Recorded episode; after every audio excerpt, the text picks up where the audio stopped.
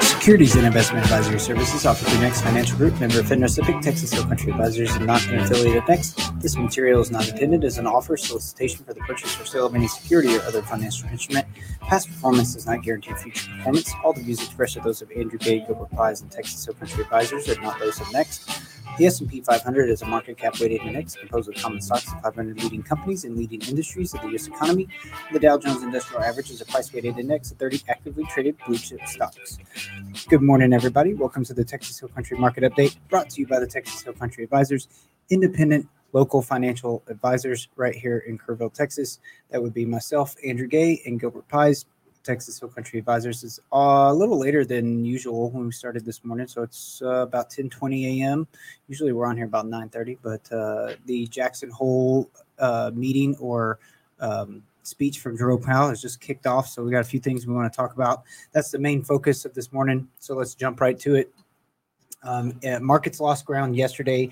All three of the major U.S. stock indexes closed down on the day. Nasdaq being the being the leader there on the downside, down over 1.8 percent. Uh, today, so far, we started positive, but I think we've lost ground so far this morning since Jerome Powell has been talking. We're going to discuss that here in just a minute.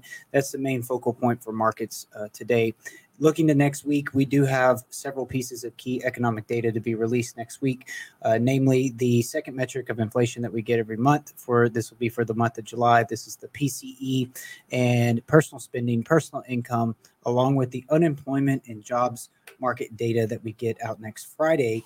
And that's the first peek into the data that we will get to see for August. So, uh, big week next week. So, let's talk a little bit about what's going on with uh, Jerome Powell's speech in Jackson Hole right now. There's not been a whole lot of of little tidbits that have been snipped out of his speech so far that really give us any further clarity than what we had previous about their path forward as far as interest rates and inflation look go for them. So uh, I thought I would. This is a Market Watch article and it just is a few sentences on kind of what Jerome Powell's speech centered around and what some of their thoughts are on it. And I thought it summed it up nicely, and then we'll discuss it a little bit. But it said Powell's Powell's message to investors during Friday's Jackson Hole speech was that inflation is still too high for the Fed's liking, and it may warrant more interest rate hikes in the not too distant future. But whether whatever happens, the Fed will proceed cautiously with a careful eye on incoming economic data.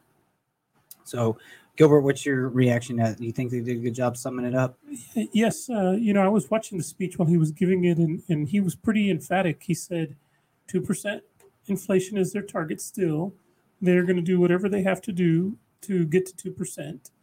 And as we've talked about before, I think there's an acknowledgement, uh, a quiet acknowledgement, but an acknowledgement nonetheless that getting from where we're at now to 2% is going to be the toughest part it's really going to be difficult to get back to 2%. They've got a lot of things going against them that make it difficult, but they're going to continue the fight. And if, if you listen to some of the Fed speakers and even Jerome Powell in the past, they, they will tell you too that um, it's it's going to be a tough fight, but it's a fight that they need to win. Otherwise, it just causes more and more trouble down the road and they certainly don't want to do a repeat of what happened in the late 70s, early 80s, where they did a really good job of raising interest rates. And they said victory. Yes. And then they let, they let off the gas too soon.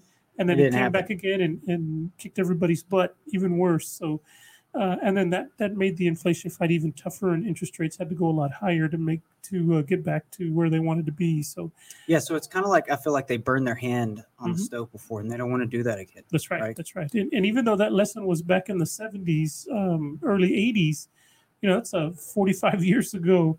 That that they have long institutional memories, and those things don't uh, go away real quick.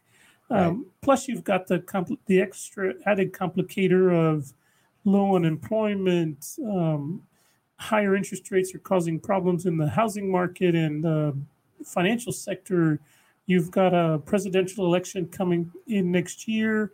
And then, of course, as we talked about yesterday, we've got some concerns about um, uh, the, um, oh, not the.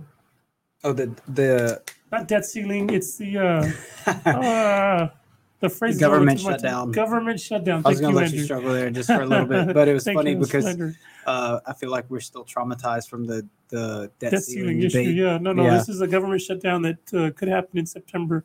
And, and on that topic, the government shutdown, I did It's have really somebody. a fund. It's really a funding issue, I guess. yeah, it's a funding correct. issue more than anything else. Uh, I did have somebody ask me yesterday, "Hey Gilbert, I heard about you, you talking about the government shutdown possibly coming in at the end of September. It it sounds pretty bad. Should I get out of the market?"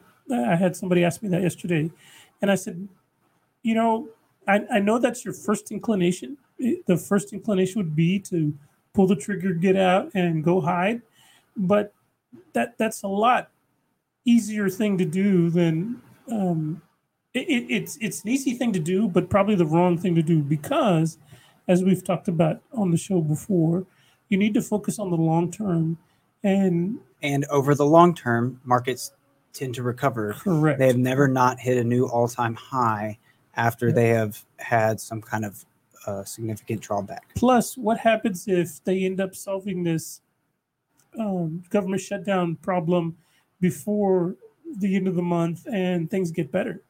Um, I don't know. Uh, as smart as we think we are, we don't know when the exact right time is to get out, and we certainly don't know when the exact right time it is to get in. So, it, as long as you can ride out any short-term blips in the market, then should you sell out? No, you should just stay put where you're at. Um, now, now maybe what you do is you don't add anything to your portfolio until the debt ceiling or the uh, government shutdown issues behind us. Maybe you don't make any changes. You just keep things static where they are.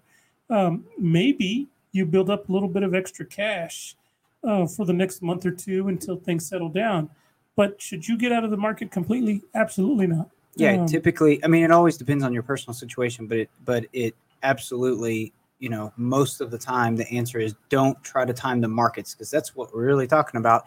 And we just mentioned this the other day on the shows that listen, the research and and the numbers are there that say when when we as humans try to act on emotion or whatever we think our decision making uh, mechanism is in the moment to try to time the markets and getting in and out, it typically does not end up that great for us Yes, um, yes. because because if you there's that there's that old chart too that I think um, you know multiple people have sliced it and diced it different ways, but the gist of it is you don't know when the good the best days in the market, the best one day performance is going to come in, in any given sector of the market, and you don't. So therefore, if you're trying to time it, you're likely to miss those. And if you just trim the top ten days or 20 days out of a time period where those were the best performing days for that market, um, per- that that one day time period, that it will trim your results down significantly. So Yeah. So, so the research is there that says don't do that. yeah, I would tell you that if uh, you're concerned about the uh, government shutdown potentially coming at the end of September, you're worried about the uh, presidential election, you're worried about continued higher interest rates. Certainly, those are all things to be concerned about and, and pay attention to, but it, it's not a reason to uh, liquidate your portfolio, go to cash, and hide under a rock. It it may be time to reevaluate what you're doing, uh, and and certainly if things have changed for you personally, uh, perhaps you've had a birth in the family, a death in the family, uh, an inheritance, a, uh potential big expense coming up in the future, um, um, maybe even retirement. Those are all things to sit down and say, hey, maybe now's the time to reevaluate what I'm doing and perhaps change the overall strategy. Um, but but be strategic about it. Don't don't be in a rush and don't be impulsive and make decisions that are based on short-term thinking Yeah. for long-term problems. Yeah, and, and I think that's the other the other thing that I'm pulling out of what you're saying is just that if you have any kind of fearful thinking right now, which we all do as humans and as Sure. investors, that's normal. But whatever the scenario is, instead of pulling the trigger on taking some kind of action um, initially, maybe it's a good idea just to talk to someone about what what your thoughts are